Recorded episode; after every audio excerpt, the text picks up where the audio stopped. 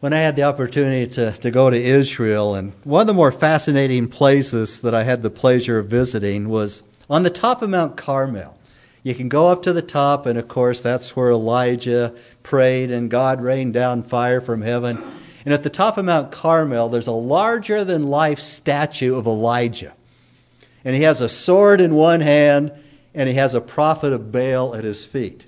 And you remember that he slew the 450 prophets of Baal uh, down at the brook Kishon. But from Mount Carmel, the view is spectacular. You can look over to the northwest, and in the distance, you can see Mount Hermon with snow. It was kind of hazy on that day, but we could still see it. And you look down to the southeast, you see the Kishon Brook, and then this broad plain out into the distance. It's the Jezreel Valley. The Jezreel Valley. And in the Jezreel Valley below, you can see in the distance a large airfield. It's the, the landing strip for the Israeli Air Force. And you look down to the southwest a little bit, and there's this little town of Megiddo sitting on a smaller hill. A hill. In Hebrew, the word hill is har. It's har Megiddo in Hebrew. Hill of Megiddo. Does that sound familiar? In the book of Revelation, it's translated Armageddon. Armageddon. Har Megiddo. I was looking down upon the plain of the place that'll be the final battle on earth when the nations come together against the Lord Jesus Christ at Har Megiddo. And that's there complete today with Israeli Air Force. And since Israel is surrounded by hostile Arab nations, jet aircraft patrol its borders at all times, but an F 16 jet can only fly three and a half minutes and stay in the border of Israel. Israel is 85 miles wide, its widest point is only 275 miles long, roughly the size and the shape of New Jersey. So, what is it about this tiny, tiny nation, historically and even now, that makes it incur the wrath and the hatred of the peoples, most of the peoples of the world? And to answer that question, we need to look at Israel's past. And in doing so, we're going to see why its Arab neighbors in the Muslim world are intent in wiping Israel off the face of the earth. We'll see the reason for the Nazi Holocaust, the reason for the 9 11 attacks on the World Trade Center and the attack on the Pentagon, the reason for Islamic terrorism and jihad, the reason for the Six Day War in Israel in 1967 when Israel's neighbors attacked with the intent of totally destroying it. And we'll see the reason for what is called the Palestinian problem today and why most of the nations of the world and the UN at large side with the Palestinians and refer to the west bank of the Jordan River and Jerusalem as occupied territories, occupied by, by Israel. And to do that, we go back to Genesis. The word Genesis means beginning. In the beginning, God. We go back to the beginning of God's covenant people. And so we go, or we begin with Abraham. Abraham, as he, or Abram as he's called, in Genesis chapter 12, the 12th chapter of, of Genesis, the first verse. And in the 12th chapter of Genesis, we see God's initial call to Abram when God called him to leave a place called Ur of the Chaldees. In chapter 12 of Genesis, the first verse, this is God's calling and his promise to Abraham, beginning with verse 1 of chapter 12. Now the Lord said to Abram, Abram, he was called Abram then. Well, if I say Abram or Abraham, I'm still referring to the same person. Go forth from your country and from your relatives and from your father's house to the land which I will show you. And I will make you a great nation, and I will bless you, and make your name great and so you shall be a blessing. And I will bless those who bless you, and the one who curses you, I will curse. And in you all the families of the earth will be blessed. So at age 75, Abram went into the land of Canaan as God had directed him to do so. But there was a famine in the land of Canaan. And even though God had promised to take care of Abram and his family and bless him, make him a great nation, rather than trusting God, Abram and Sarah, his wife, headed down to Egypt where there's no famine. Abram was out of the will of God, and that's when the problem began. You might remember to protect himself, Abram lied about his beautiful wife Sarai and told everyone, She's my sister. And you had that whole ugly mess when Pharaoh kicked them out of Egypt. And so we skip a few years and a few chapters, and we go to chapter 16 of Genesis. Genesis chapter 16, the first verse. In the chapter just before chapter 16 here, God made a covenant with Abram. And God had promised Abram, To your descendants I have given this land from the river of Egypt as far as the great river, the river Euphrates. And in a nutshell, that includes all the promised land, what we consider the promised land, as well as many of the territories that now are occupied by the Arab nations. Everything from the Nile River to the Euphrates River in Babylon. God promised this whole region to the descendants of Abram. So we got the Sinai, we got Lebanon, we got Jordan, Syria, the tip of Saudi Arabia, and half of Iraq. We normally don't think of that as, as the promised land, do we? They will be populated by the descendants of Abram. So, what's the problem? Verse 1 of Genesis chapter 16. Now, Sarai, Abraham's wife, had borne him no children, and he had an Egyptian maid whose name was Hagar. When Abraham or Abram and Sarai left Egypt, they did not leave alone. Abram had compounded his problem because while he was in Egypt, he had taken on a servant, an Egyptian woman by the name of Hagar. And so when he went back into the land of Canaan, he took his handmaid, Hagar. When Abram was given the promises of God of a seed, he disbelieved that God could produce that seed through his wife, Sarai. She was barren, she was in her 90s. Abraham didn't have the faith at that point. And so he went under the advice of Sarai into Hagar, this Egyptian maid that he'd picked up in Egypt while disobedient to God while they were living in Egypt. And out of the loins of Abram, born through Hagar, came a child by the name of Ishmael. Ishmael, you've probably heard that. But Ishmael was not the child of promise. Ishmael was not the covenant child. Ishmael was not the son through whom God would bring out his Jewish people and his Messiah and his plan of redemption. So after Isaac is born, and at this point there was the time when God changed their name to Abraham and Sarah, after the covenant child was born, Isaac, and he grew and he was weaned, Sarah, his mother, saw Ishmael playing with baby Isaac, and the Hebrew word for playing here implies that Ishmael, the older son, was making fun of Isaac the younger son. He was mocking Isaac. And so Sarah is greatly upset at this point. And we find this over in uh, Genesis chapter 21. Genesis chapter 21, the, the 10th verse. Sarah's really upset that Ishmael, this son born of Hagar, was making fun of, of her toddler son Isaac.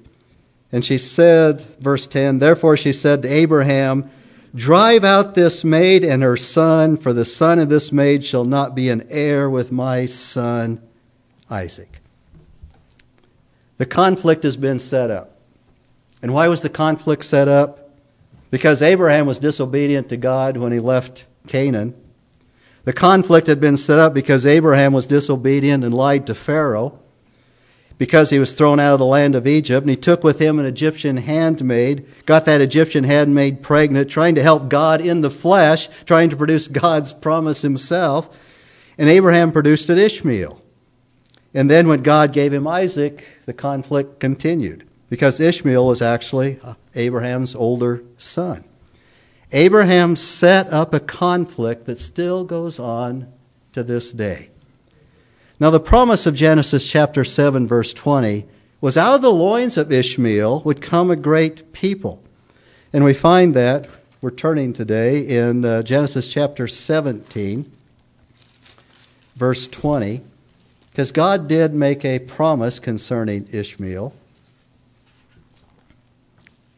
And the Lord said in verse 20 of Genesis chapter 17, But as for Ishmael, I have heard you. Behold, I will bless him, will make him fruitful, and multiply him exceedingly. He will become the father of twelve princes, and I will make him a great nation. But, verse 21, but my covenant I will establish with Isaac.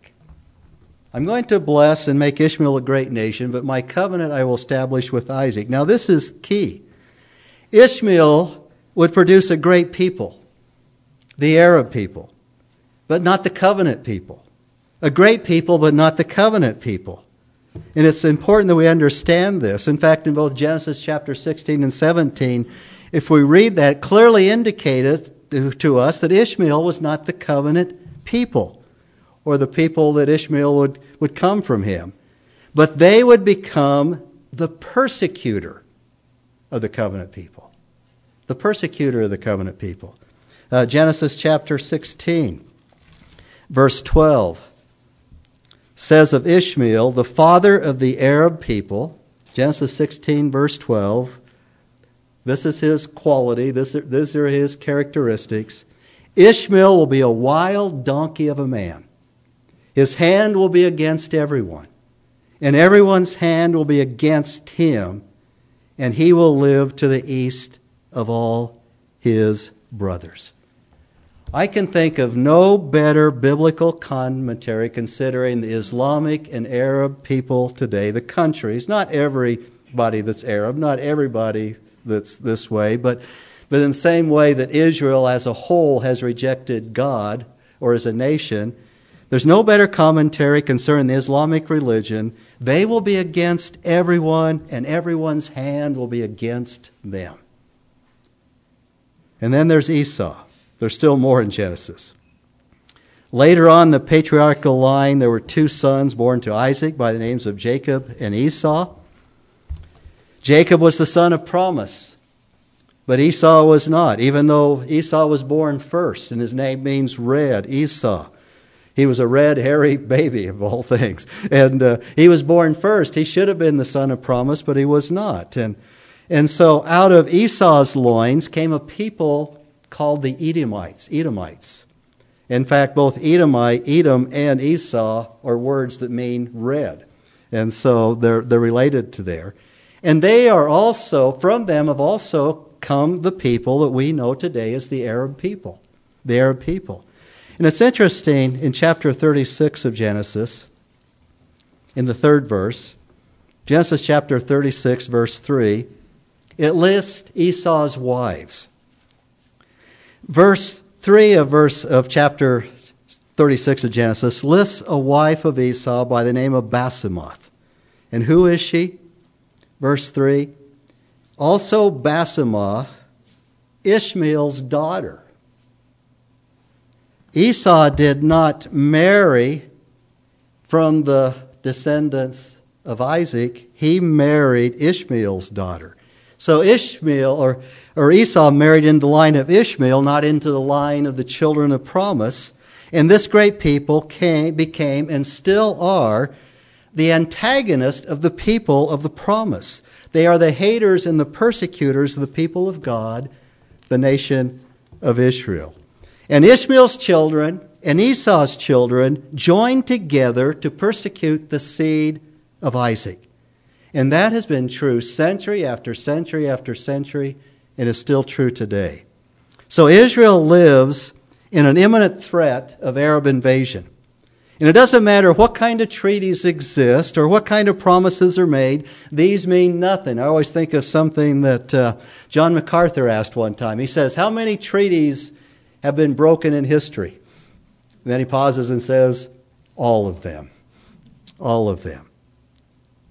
Because if they decide it's a holy war, if they decide it's a jihad, they want to take what they believe is theirs, and all treaties are null and void.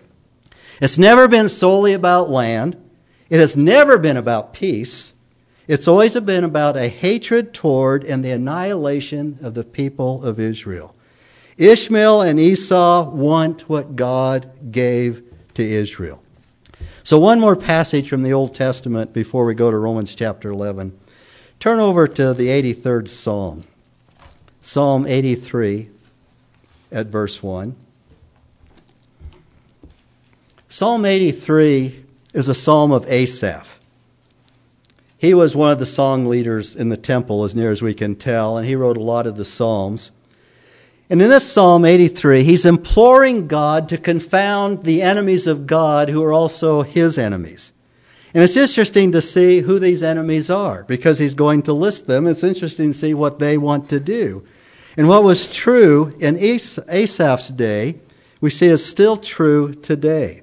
Verse 1 of Psalm 83 Asaph is praying, O God, do not remain quiet, do not be silent, and O God, do not be still. For behold, your enemies make an uproar, and those who hate you have exalted themselves. They make shrewd plans against your people and conspire together against your treasured ones. The treasured ones are God's people. God's people.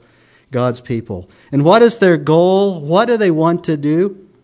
See if this sounds familiar. Verse 4 They have said, Come and let us wipe them out as a nation, that the name of Israel be remembered no more.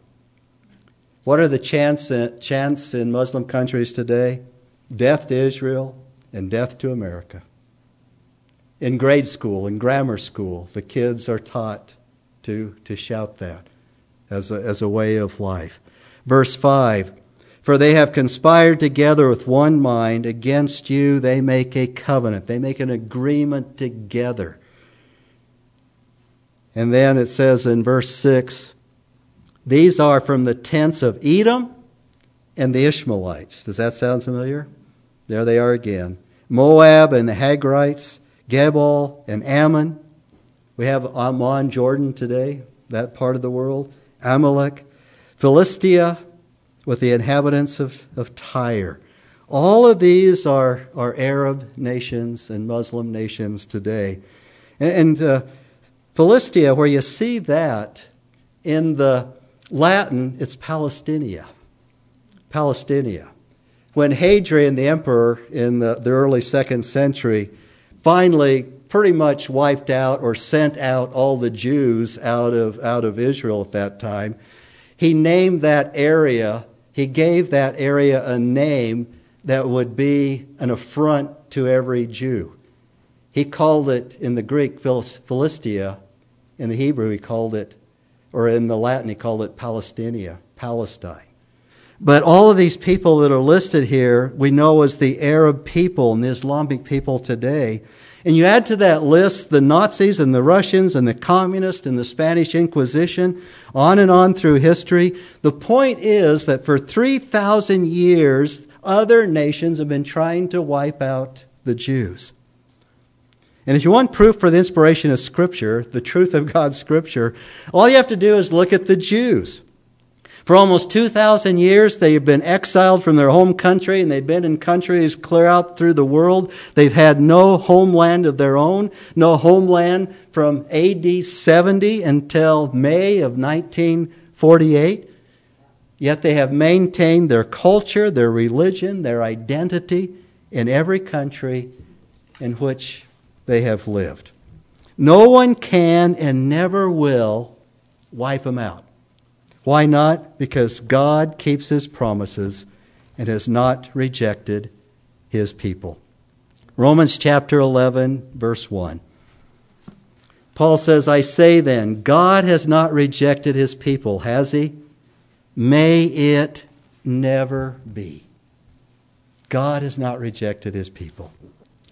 Even though ethnic Israel as a nation has rejected God, God has not rejected them. God has always preserved, He's always kept a remnant.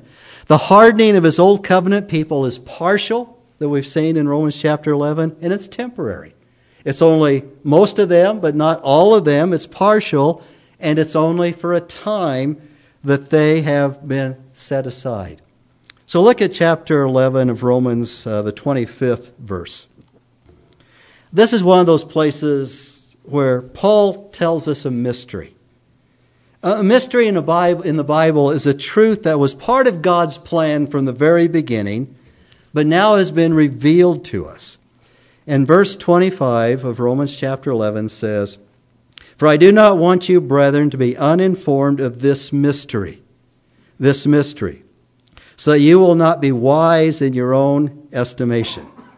And here is the mystery. First of all, the hardening of God's people is partial. God has a remnant. It's not all of Israel. That a partial hardening has happened to Israel, and it's only temporary. Temporary until the fullness of the Gentiles has come in. When God has saved and called to himself all the elect of the Gentiles, then God is going to turn once again to Israel. So in verses 11 through 12 that we read as part of our text this morning, Romans chapter 11, beginning with verse 11, Paul begins to open up to us this mystery. This thing that was part of God's plan from all beginning, from the foundation of the world. He is, uh, he is going to now open up this ministry. And so he says in verse 11, I say then, did they stumble as to fall? As to fall, did they? May it never be. And the question is this Has ethnic Israel, Abraham's family according to the flesh, his physical descendants, stumbled over Christ, over the stumbling block, to the point that they permanently have fallen? They've fallen and can't get up. They're fallen and they're totally lost. Is it a permanent falling? And of course, Paul says, may it never be. But the reason he says that is because the verb to fall here means to fall in a situation that you can never get back up again. It's one thing to stumble.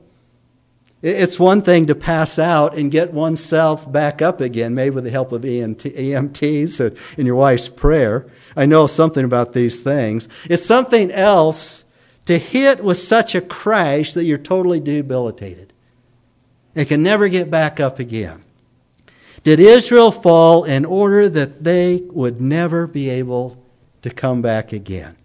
Is their stumbling complete? Is their stumbling irreversible? Is it a permanent falling from which no recovery is ever possible? Is natural Israel dead? Are they never to receive the promises of God? And Paul says, may it never be. May genoito. No, no, never the strongest negative in the Greek language. Indeed, Paul is going to say that their temporary stumbling is actually part of God's larger purpose and plan.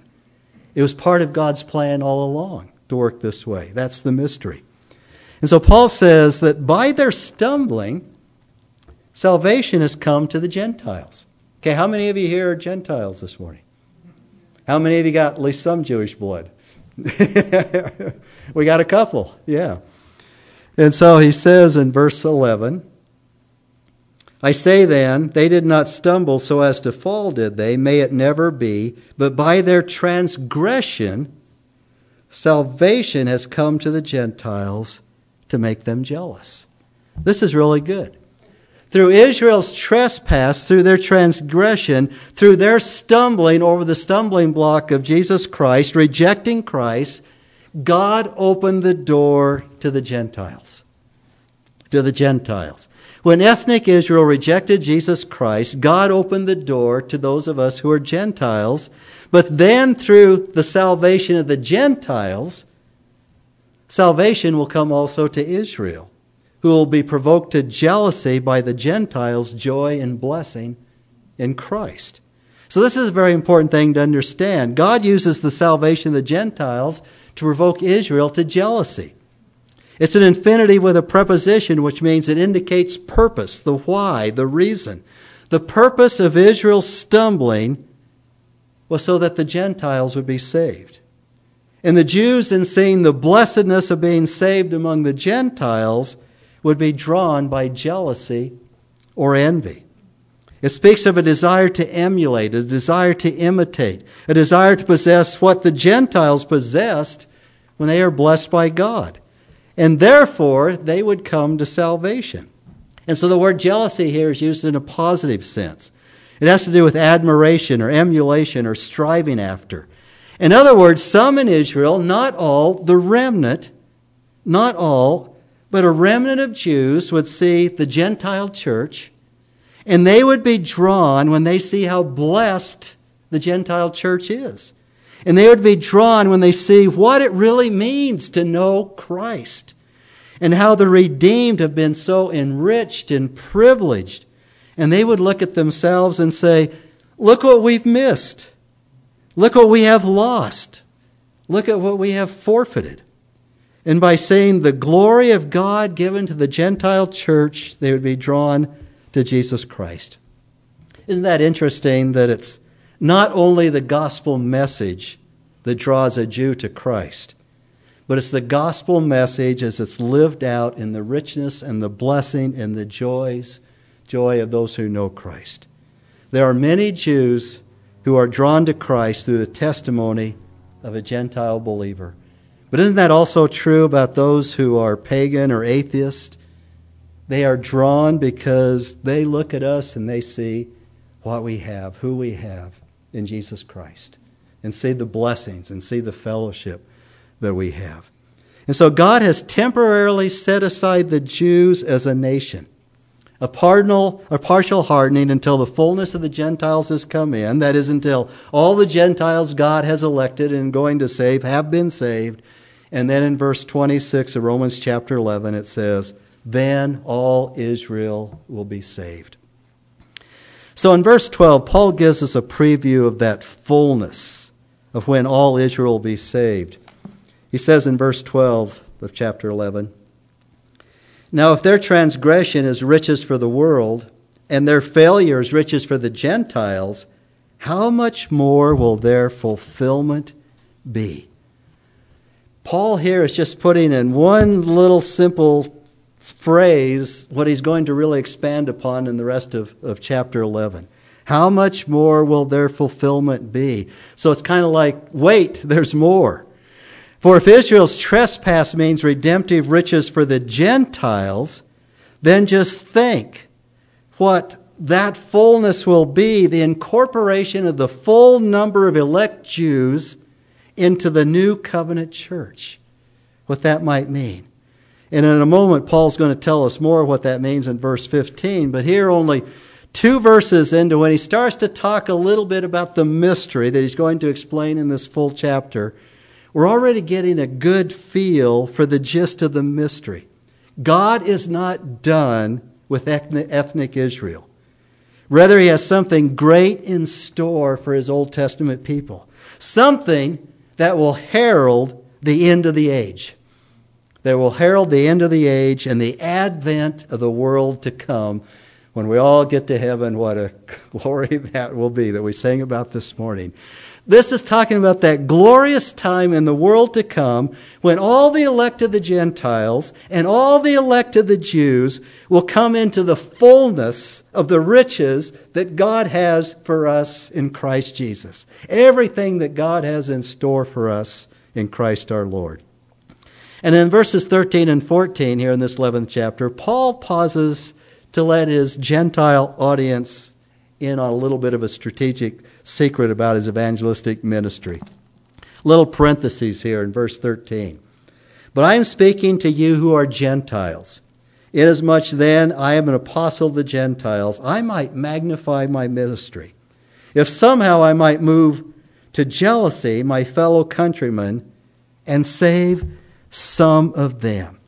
Whenever Paul ministered to the Gentiles, ministers Christ to the Gentiles, the non Jews, to whom he was specifically called, and we read about that calling in Acts chapter 26. Whenever he ministers to the Gentiles, he makes every effort to magnify or show off the blessings and joy of his converts. If by any means he might provoke some of his Jewish kinsmen to jealousy so that they too will desire Christ and be saved. In other words, when Paul ministers the gospel to the Gentiles, he still has the Jews in mind. He still has his countrymen, his kinsmen in mind, and he consciously aligns himself with the purpose and plan of God to provoke his fellow countrymen to jealousy. God's purpose in the trespass of Israel, the falling of Israel, is salvation for the Gentiles.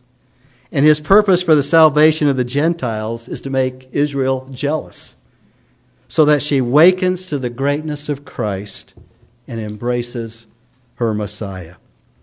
And then he adds the purpose of the salvation of all Israel. He calls it their, their full inclusion, their, their fulfillment. It's something greater.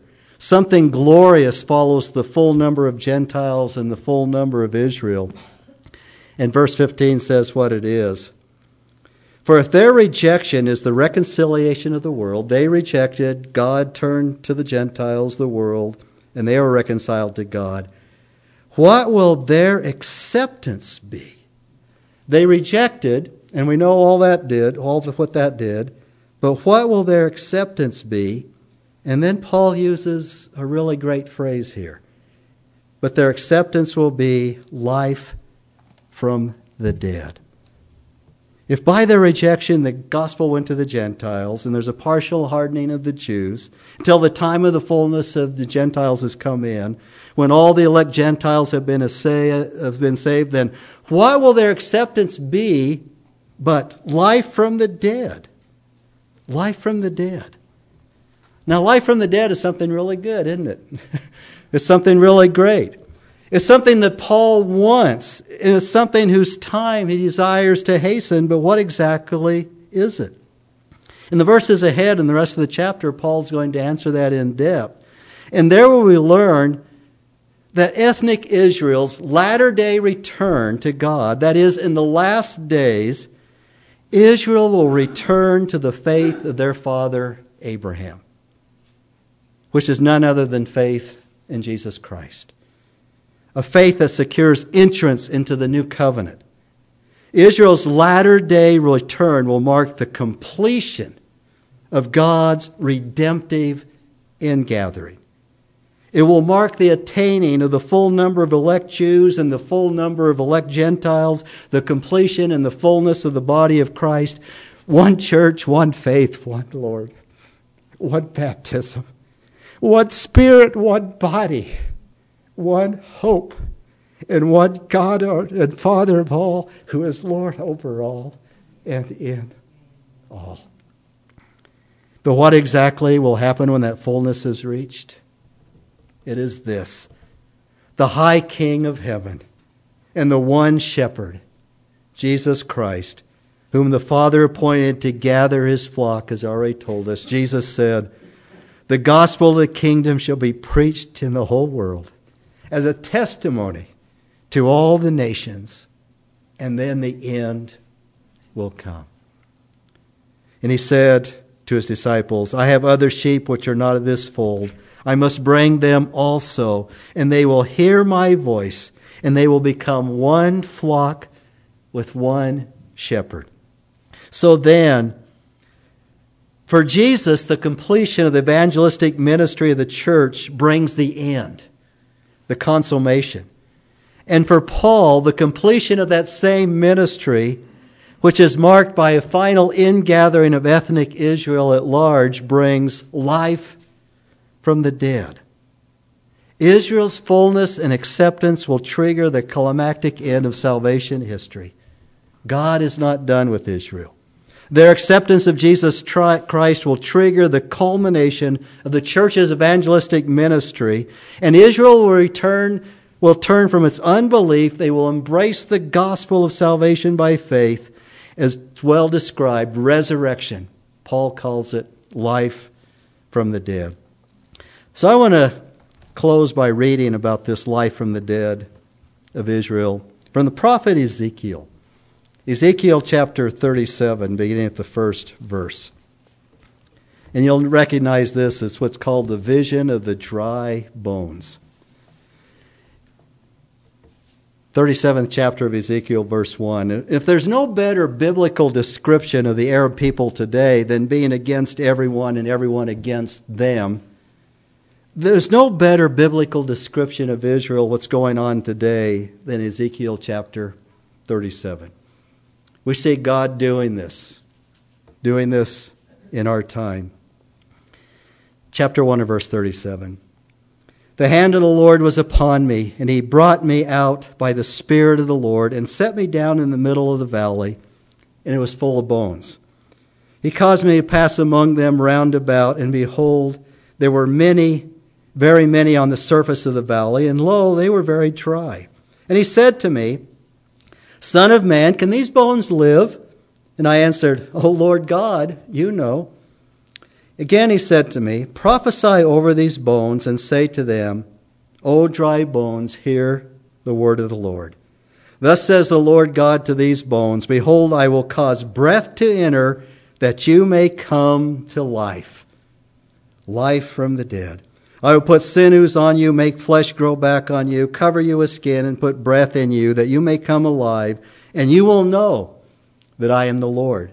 So I prophesied as I was commanded. And as I prophesied, there was a noise, and behold, a rattling, and the bones came together, bone to bone.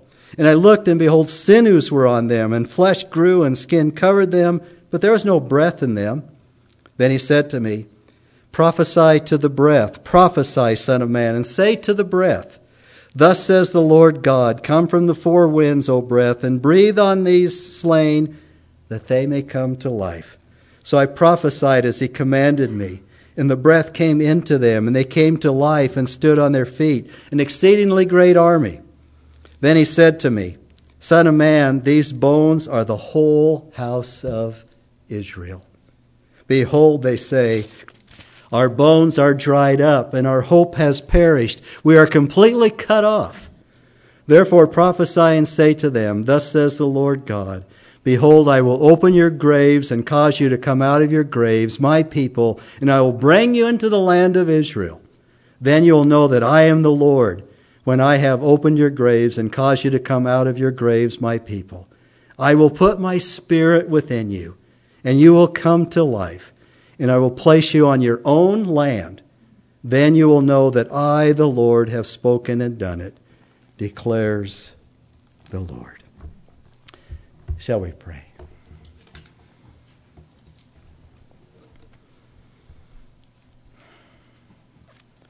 Father, we thank you for your faithfulness. We thank you for your promises, both to your old covenant people and to us as your new covenant people, Father. And we thank you that you are actively working, and, and we can even see it in, in the news reports today of what's going on in Israel, Lord, that uh, you are working through your Holy Spirit to brave life, to bring life from death, even among your old covenant people, Israel.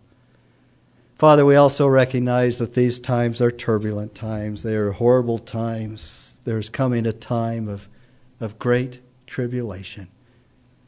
But Father, we thank you that even in the midst of great tribulation, you are still God. You are still at work. You are still faithful. And you are still bringing about your great promises and your plan. And we look forward to the day when we all get to heaven. What a glory that will be. One people, one Lord, one faith, one baptism, one body, one God and Father of our Lord Jesus Christ. In his name we pray. Amen.